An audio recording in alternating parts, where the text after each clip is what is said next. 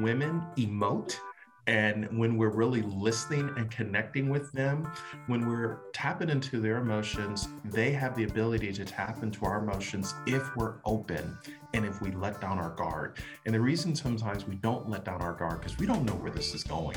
We don't know if she is going to throw us under the bus or she's going to say, "You know what? Yes, you get a second date."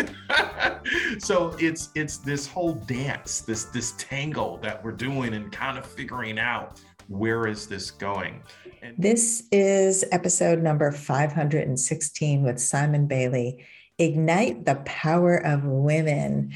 I am excited about this conversation because Simon has written a book that men need to read, but women also need to hear.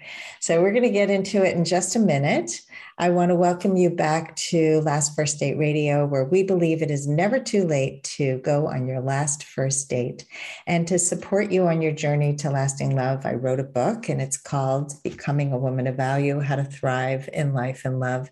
And it's filled with basically everything I learned on my path to healing after my divorce and really having an empowered life. And um, I share a tip from the book each week. By the way, the book is available on Amazon for Kindle or paperback. The tip this week is step number 17, which is let go of toxic people. We're often married to toxic, toxic people or people who are toxic to us and um, and that's why we leave and hopefully when we have left we have to really look at ourselves and say well how did i attract this person? So it's not really about blaming these people for being the way they are. They're toxic to us and sometimes they're not toxic to other people right? And so what i want to challenge you with this week is to look at your life and see if there are still people in your life who are draining you who are what we call emotional vampires. They suck all the life out of the room. They're not really adding to your life, but they're taking away from your life. And step by step, just let go because those people are not to they're not to be the good for you. And um, so before I go to uh, introduce Simon, I just want to introduce you to my Facebook group if you're not yet a member. It's called Your Last First Date, and it's a fabulous group for women who want to grow on their journey to love it is not a place to complain and vent. Um, yeah, look, dating isn't always easy, and that's fine. We don't expect to have toxic positivity in the group either. But we do want you to look at your part and to grow so that you can find the love of your life. So join us at Your Last First Date. And now for my fabulous guest, Simon Bailey. He's the author of a new book. It's called Ignite the Power of Women in Your Life, a guide for men. Really great tips for people, men who want to do better, as Simon has a great story of his own life of how he had to learn this himself. Simon is a really cool guy. He's been a Hall of Fame keynote speaker and a renowned advisor to companies in many diverse industries. And his framework is based on 30 years of experience in the hospitality industry, which is hard to believe because Simon looks like he's about 20. And um, he was a sales director for the Disney Institute and has three popular online courses that are featured on LinkedIn Learning. He had a Goalcast video with a, about a conversation with his daughter that got 90 million views on Facebook and inspired his book and his movement. Welcome to the show, Simon. Sandy, it's so good to be with you. Thank you for having me. Well, let's get into your story. Um, you you talk about your wife Jody, and you met her online. Most people say online dating doesn't work, but obviously it does. And um, you had been divorced. So, how did you move past the fear of getting out there again? Oh my goodness, Sandy. It was hard. Let me just start there. When Jody and I met online, we talked for hours because my therapist, Anita, said the next person you date, you, you need at least 50 to 100 uh, contact hours of just conversation. So we started there. And I think what allowed me to get over the fear of getting back in the market or at least connecting with someone is her conversation. She was so kind, so warm, so open. And when I physically met her finally, uh, I felt like I was in high school all over again. And so it really kind of helped heal the nervousness and like, oh my goodness, this is not happening again. and I decided to just uh, go for it. 50 to 100 contact hours. That's interesting. I, I think that most people just kind of jump in and expect it to be an immediate connection and it's somehow you're going to walk into a room and it's going to hit you like some romance novel and and that's so not the truth. And so that that's really good advice because we have to get to know each other. Yes. and when when we don't we miss all kinds of red flags and we often get pulled in by lust and not real connection. So um, that's a great story and that you also mentioned therapist. So tell us a little bit more about what got you to work with a therapist.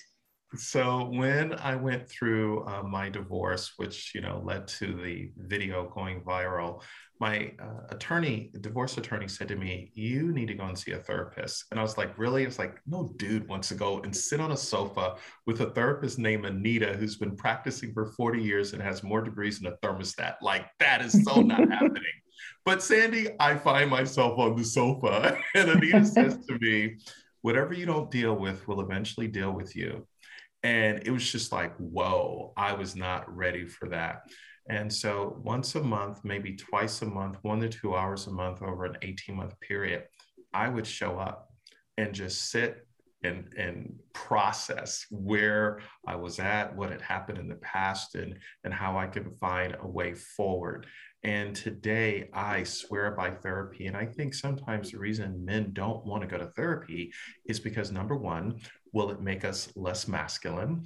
Number two, what do we tell our fellas, our guy friends, you know, our posse, our crew, our tribe?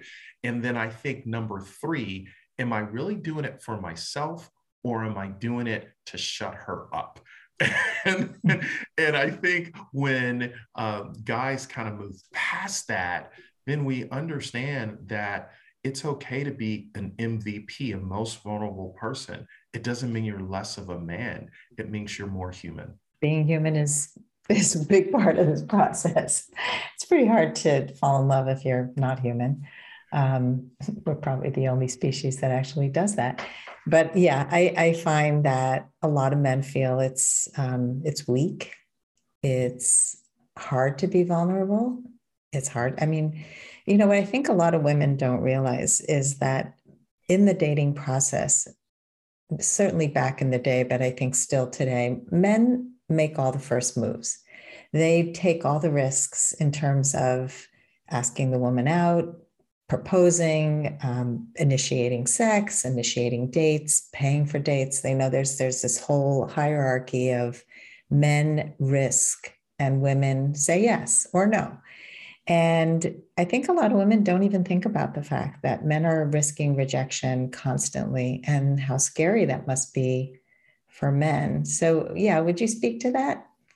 Yeah, I think men, we've been taught, you know, to uh, be in charge of everything. And to an extent, we are control freaks, if the truth be told, right? We just want to control how everything unfolds. And and because we've been taught to suppress our emotions, we realize that sometimes we live in our head instead of our heart. Women emote. And when we're really listening and connecting with them, when we're tapping into their emotions, they have the ability to tap into our emotions if we're open and if we let down our guard. And the reason sometimes we don't let down our guard because we don't know where this is going. We don't know if she is going to throw us under the bus or she's going to say, you know what? Yes, you get a second date. so it's it's this whole dance, this this tangle that we're doing and kind of figuring out where is this going. And what I've discovered with men that I've talked to who are really really open, the first thing they say is they release the need to be right and to be in control. Number two, they realized they didn't have to have all the answers. Yes, they needed to at least make a decision because a woman appreciates that, but they would uh, really connect with her to say, here's what I'm thinking. What do you think? And it's all in language, right? And I think the third thing is this ability to realize that the same letters that spell the word listen spell the word silent. And sometimes as men, we have selective hearing rather than authentic listening. And men that make that shift to authentic listening, they begin to discover how to listen between the sentences, how to read, uh, uh, read uh, beyond the field, how to listen for what's not said, and ask her, "Tell me more. Let's unpack that." Sounds like a therapist. I think that men and women have trouble listening. You know, we we're so afraid that we're going to get lost in the in in the conversation that we interrupt, that we don't wait long enough for somebody to hear us, and we're not great at communicating either. And and so I work with women to um, to give men that time to respond because often they're they're so busy filling the void um, we spoke about this last night on my, I teach an online dating course, and somebody said, um, What do you think about women pausing? And I said, It's so important because, and tell me if I'm wrong, but I, I believe that men need more time sometimes to process. And if women are just jumping in and not waiting, they don't give their man the ability to respond with thought and care. Is that is that your experience? It's totally my experience. And women who are listening to us who understand the power of the pause, it's a part of the wooing process because we as men, we want to be respected, we want to be honored, and we want to be heard. And remember, the first woman that a man has learned to love was his mother and a mother, and I'm not saying that you need to become a mother in dating, I'm not saying that, but what a mother did for a son was to listen and then give him feedback. And that ability to really give us feedback on what's going on or what we just said um, becomes the mirror that reflects back to us. She heard me, she gets me, she's interested. And that is a part of the journey of dating and, and discovery. Yeah, I mean, it's sexy to be heard. It feels like you're seen, and that's what we all yearn for.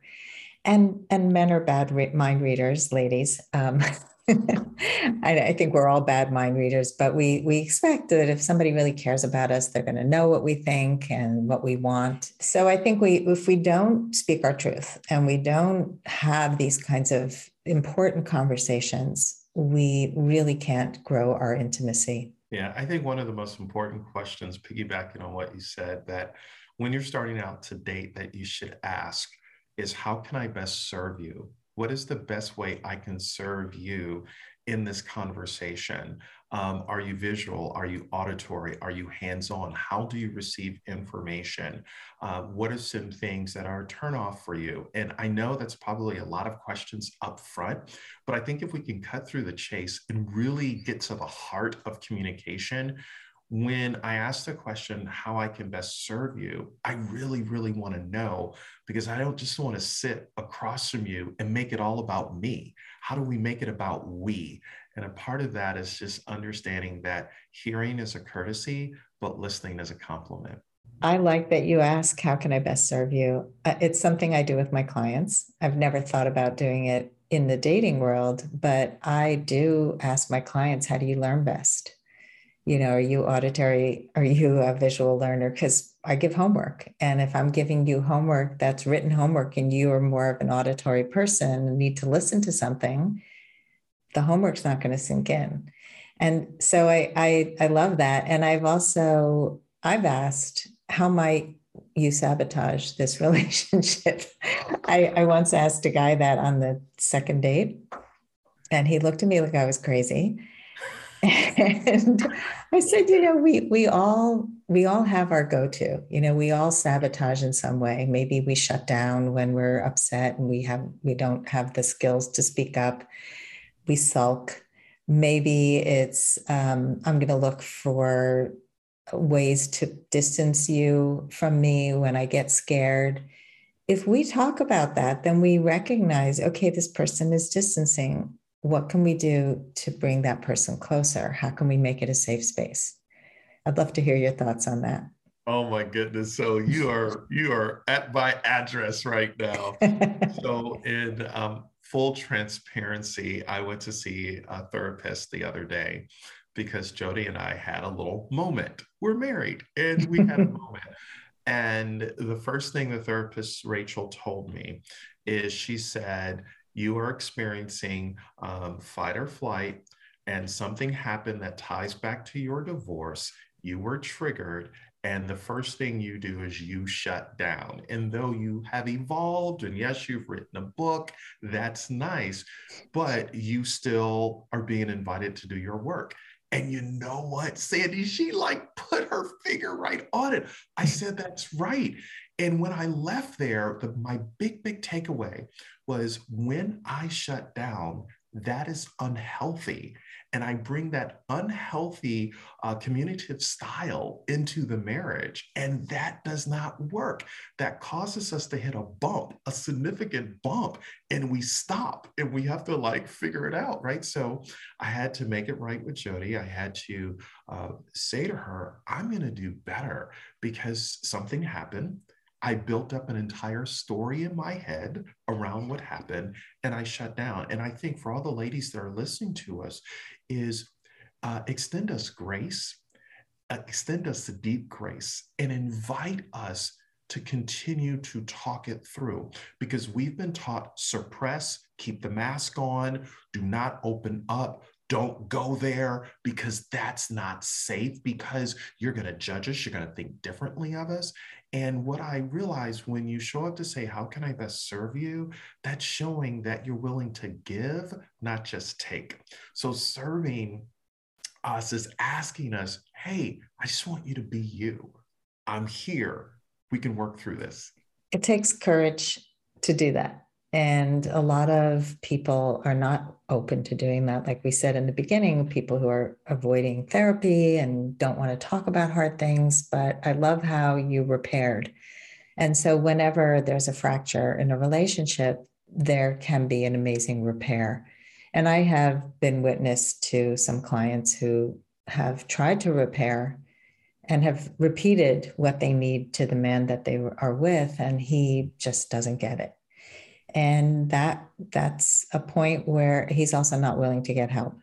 And so if he's shut down to help and he's not really hearing her and he's he's saying well you know i don't because he doesn't really agree that he needs to do anything different. And that's a problem because we we do need to honor and respect each other. And you know i think our communication style being able to recognize where our triggers are what we do when we are in fight or flight really matters. I mean, some people react strongly and take it out on the other person. Some people recede, you know, like you were describing, it's that distancing and and other people are able to take that time out and and be gracious about it, you know. And I, I used to do this with my children when after my divorce, there was a lot of conflict and and a lot of emotions going down and especially with my youngest. And she was very reactive. And there were times when i did not trust what would come out of my mouth. And i said to her multiple times i'm going to go take a break because i don't want to say something i'm going to regret but i need to i need to calm down and then i want to have this conversation so being able to be aware of that and take responsibility for not taking it out on the other person is huge. Let's take a quick break to hear from our sponsors. This episode is brought to you by Amazon Music Unlimited. You can listen to over 70 million songs and thousands of playlists and stations. Plus, you can now stream your favorite podcasts like Last First Date Radio. You can listen to any song, anytime, anywhere, on any of your devices your smartphone, your tablet, your PC, or Mac. Fire TV, and any Alexa enabled devices like the Amazon Echo. Get Amazon Music Unlimited for free for 30 days. Just head on over to getamazonmusic.com forward slash last first date to learn more and claim this offer. In the book, you talk about the imprint of the father. And, you know, there's, it's one of the first things I do in coaching is to look at family of origin, the, um, what we call the love blueprint or the, you know, how we learn about relationships. And my son has talked a lot about his relationship with his father and how he wishes in certain ways that he got guidance about women from him and didn't learn the things that he had to kind of teach himself. And so I'm curious about the significance that you find um, between a man and his father, and also how it affected you in your own life, and what you would say to men um, in terms of their father and their relationship with him. When I think about my father, my father absolutely loved and adored my mom uh, did everything for. My father and mother came up in an era, the greatest generation, where he was all about providing and taking care of uh, my mother. When he passed he said to me and my brothers whatever you do take care of your mom. So that is that has stayed with us. It's just etched in who we are. But one of the things that he neglected to do was to tell me that he loved me. And he said i put food on the table clothes on your back and shelter over your head. That was my way of saying that i loved you and i said you never said it as a result, I never told Daniel and Madison that I loved them. And their mother said to me, What's going on? And I began to tell her about my dad. And she said, You may want to do something about that. And so when I had the conversation with my dad, he said to me uh, on his deathbed, I love you. I believe in you. Whatever you do, put God first. And it was just, it was eye opening for me. But I then turned to Daniel and Madison and really began to upgrade my verbal software by saying to them, I love you and I believe in you. But it went a step further. When I talked to my brothers after our father said this, when we started to conversate with each other, we started saying at the end of our call, I love you, man. I love you, man. Guys don't do that. but because of our father re imprinting on our head and our heart that we were loved and seen and valued by him, it changed us. So when uh, Jody and I got together, the first conversation I said to her, I said, Tell me about your dad. And as we got to know each other, she began to say, I hadn't talked, she hadn't talked to her dad in eight years.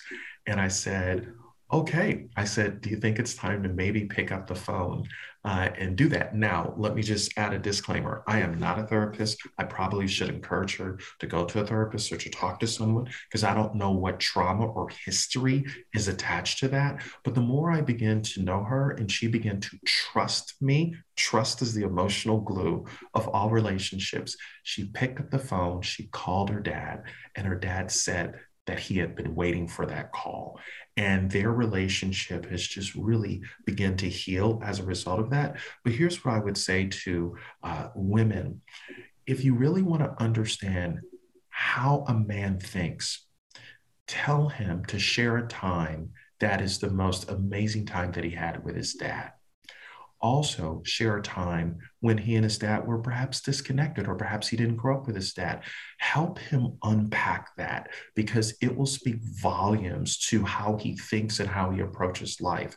To men that are listening, I would say um, if you have a son, what is your son seeing in you?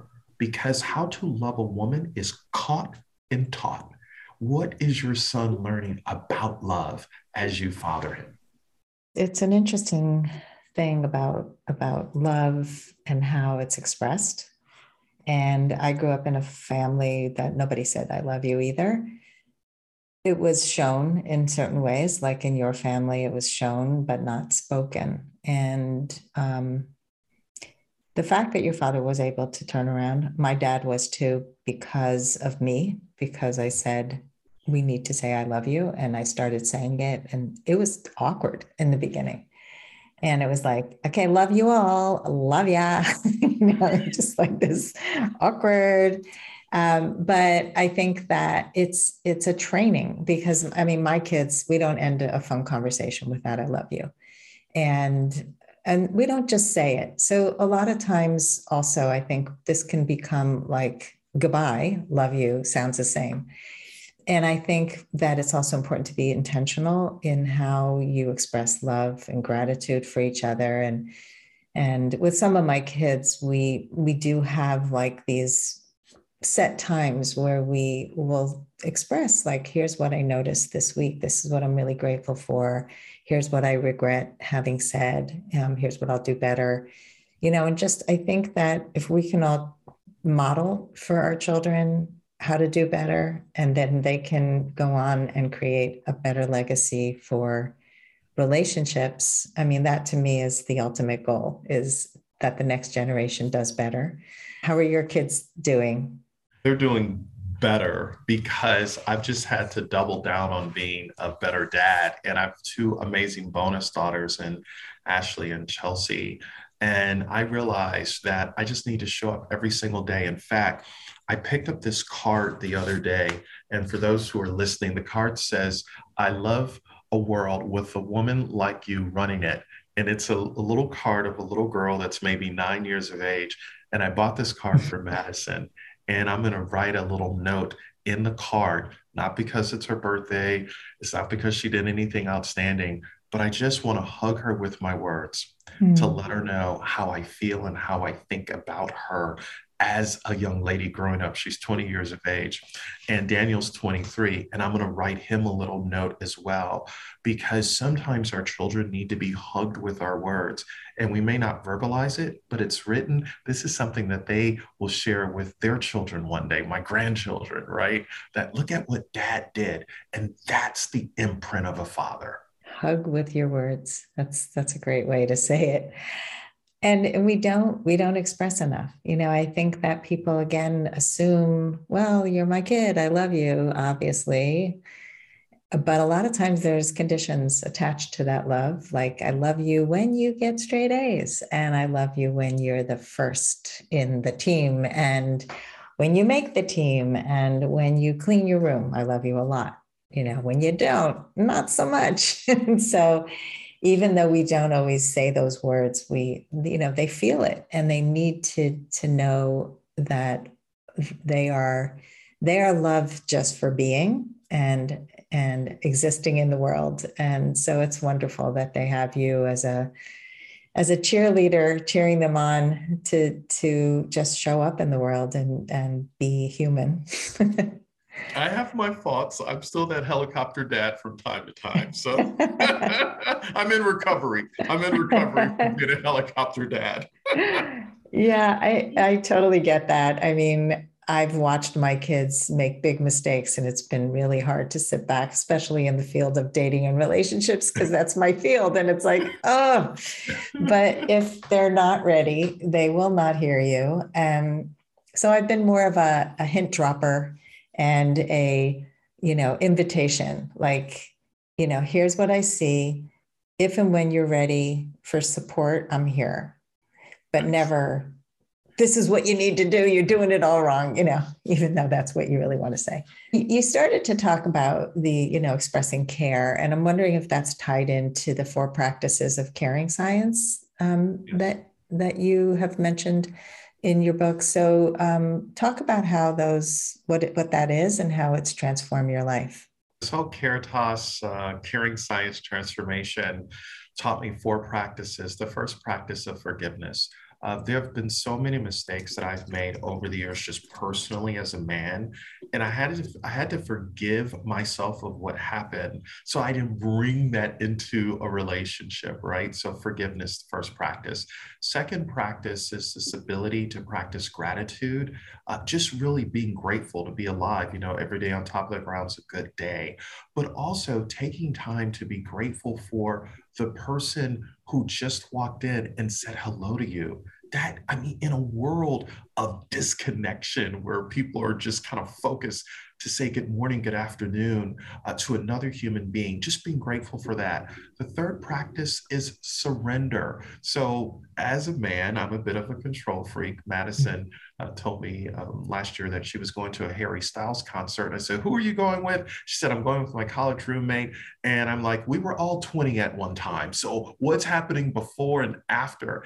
And, and she just kind of shut down because I was over the top. And what I realized, Sandy, I needed to surrender.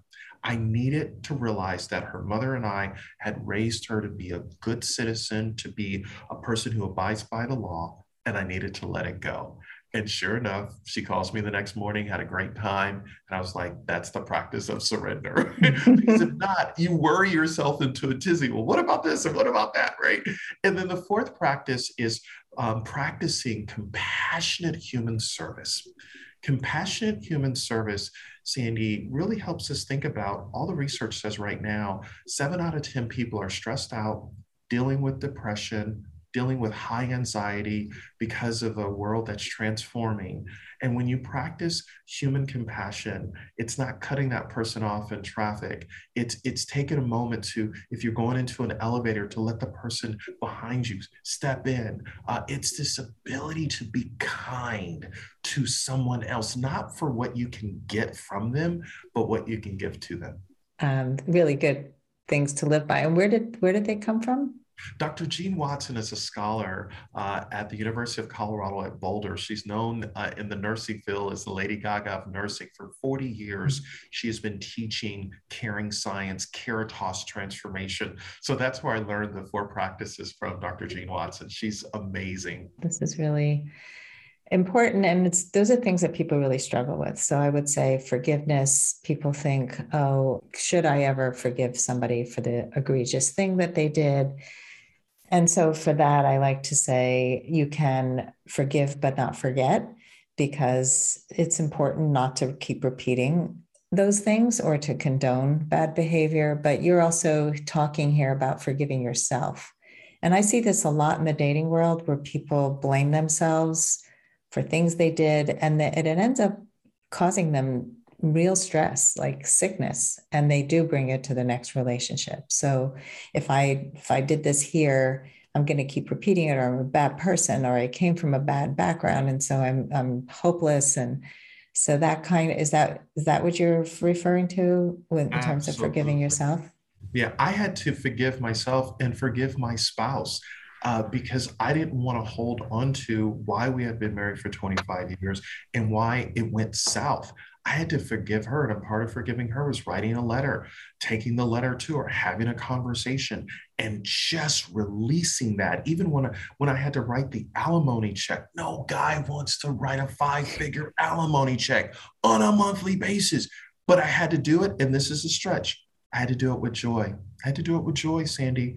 And when I did it with joy, when I wrote the alimony check and the child support, and, and I did it with joy, I was I was healing myself because I refused to be bitter and I ensured that I monitored my language in front of the children, how I talked about their mother, never threw her under the bus, never said a mean thing. I said, and, and, and during Mother's Day, I would say, Your mom is amazing. I am so happy that she raised you. And that for me, that wasn't for her. It was for me to keep myself in check. but it's a great practice because most people don't do that. And I can tell you that when I got divorced, the alimony checks were written with so much resentment and I can't wait for these to end, kind of thing. And as the recipient, it's like, I'm not asking for a lot. They were not five figures and they were, you know, sort of the bare minimum, but it there was so much that he hadn't yet worked through.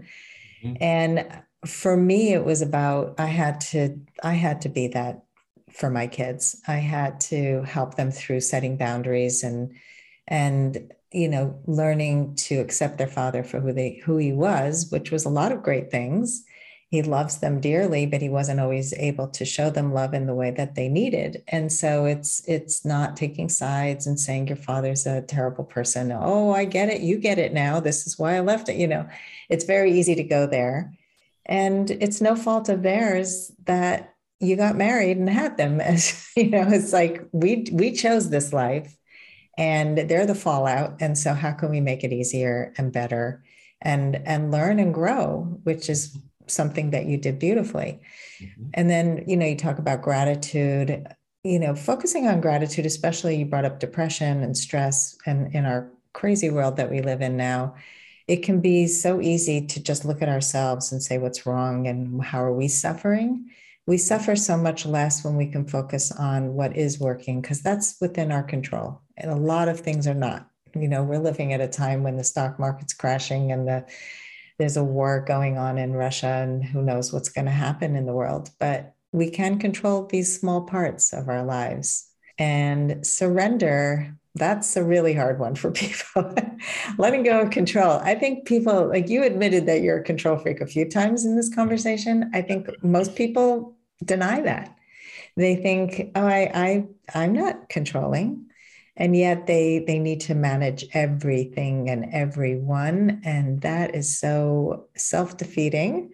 So being able to surrender but also you mentioned something else because it's not just let go of everything i think that's that's mm-hmm. very zen and buddhist and it's a beautiful place to be that most of us can't attain but you mentioned you trust um, that you you trust your children you brought these kids up in a certain way. You gave them a foundation.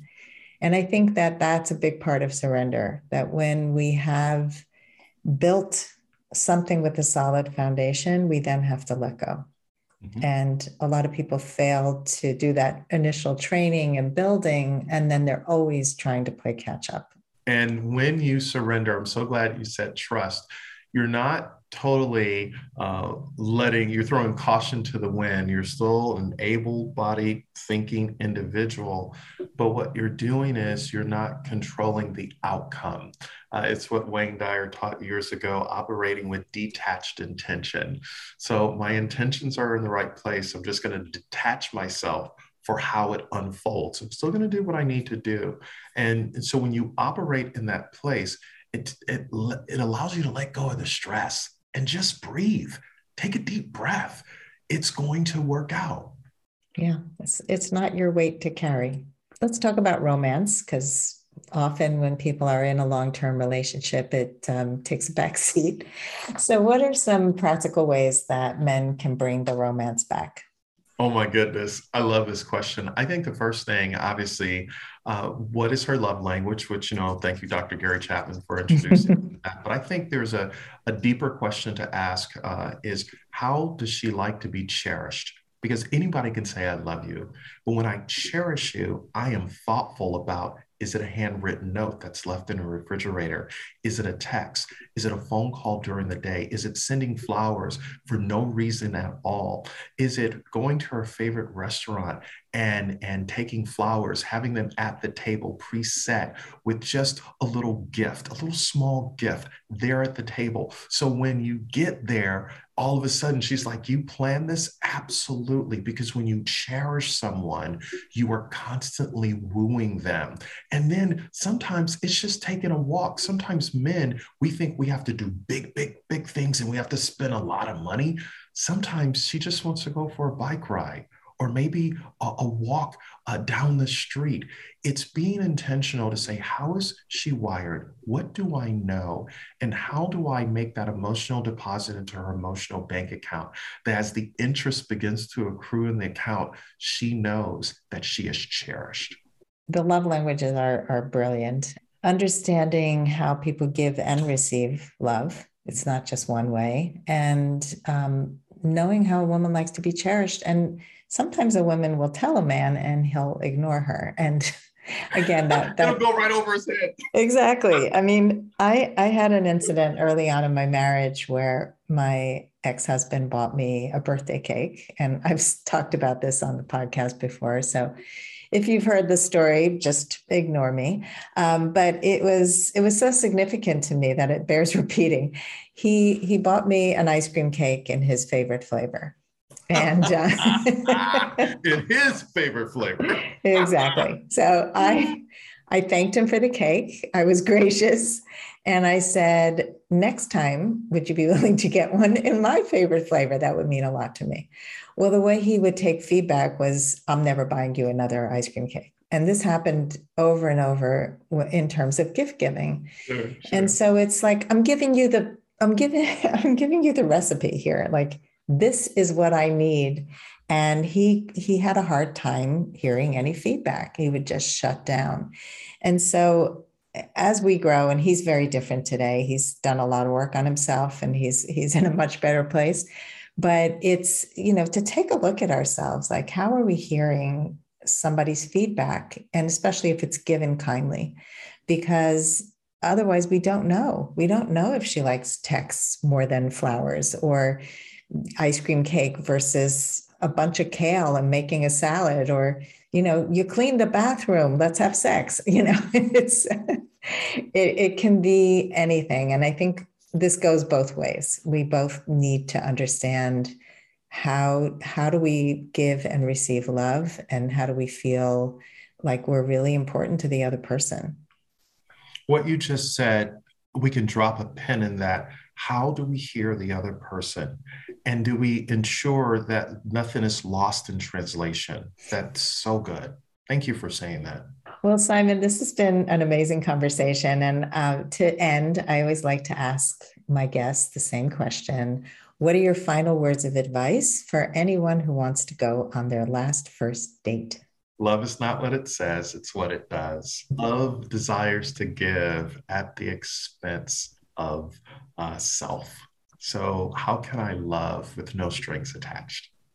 No strings attached, love. And, you know, I think people put all these conditions and they have all these long lists. And one of the first steps in finding love is to look at those lists and and look at yourself like what am i holding on to am i making these crazy requirements that a person has to have that have nothing to do with love they have to do with some idea of love that's in a book or a movie or what your society has told you it has nothing to do with a day-to-day how are we going to be with each other? And everything that you've shared today really has to do with how do we communicate? How do we show love? How do we express our care for each other? How do we let go of stuff? How do we go and get support for ourselves so we don't take out our crap on the other person? These, like when you come to a relationship with that emotional intelligence and the uh, the awareness of who am I, we just set ourselves up for success. So this has just been a, a really rich conversation. And I want to thank you and um, have you let our audience know how to best find you and go get that book. Sure. Go to ignitethepowerofwomen.com. Thanks, everybody, for listening. If you love our show, please rate and review us. Give us a five star review if you feel moved, because that's how people find us and we get more listeners. And as always, here's to your last first date. If you are ready to get unstuck, gain new tools, become more empowered, and finally find your last first date, I'd love to talk to you. Fill out an application to be considered for a complimentary half hour love breakthrough session at lastfirstdate.com forward slash application. That's lastfirstdate.com forward slash application. I look forward to talking to you soon.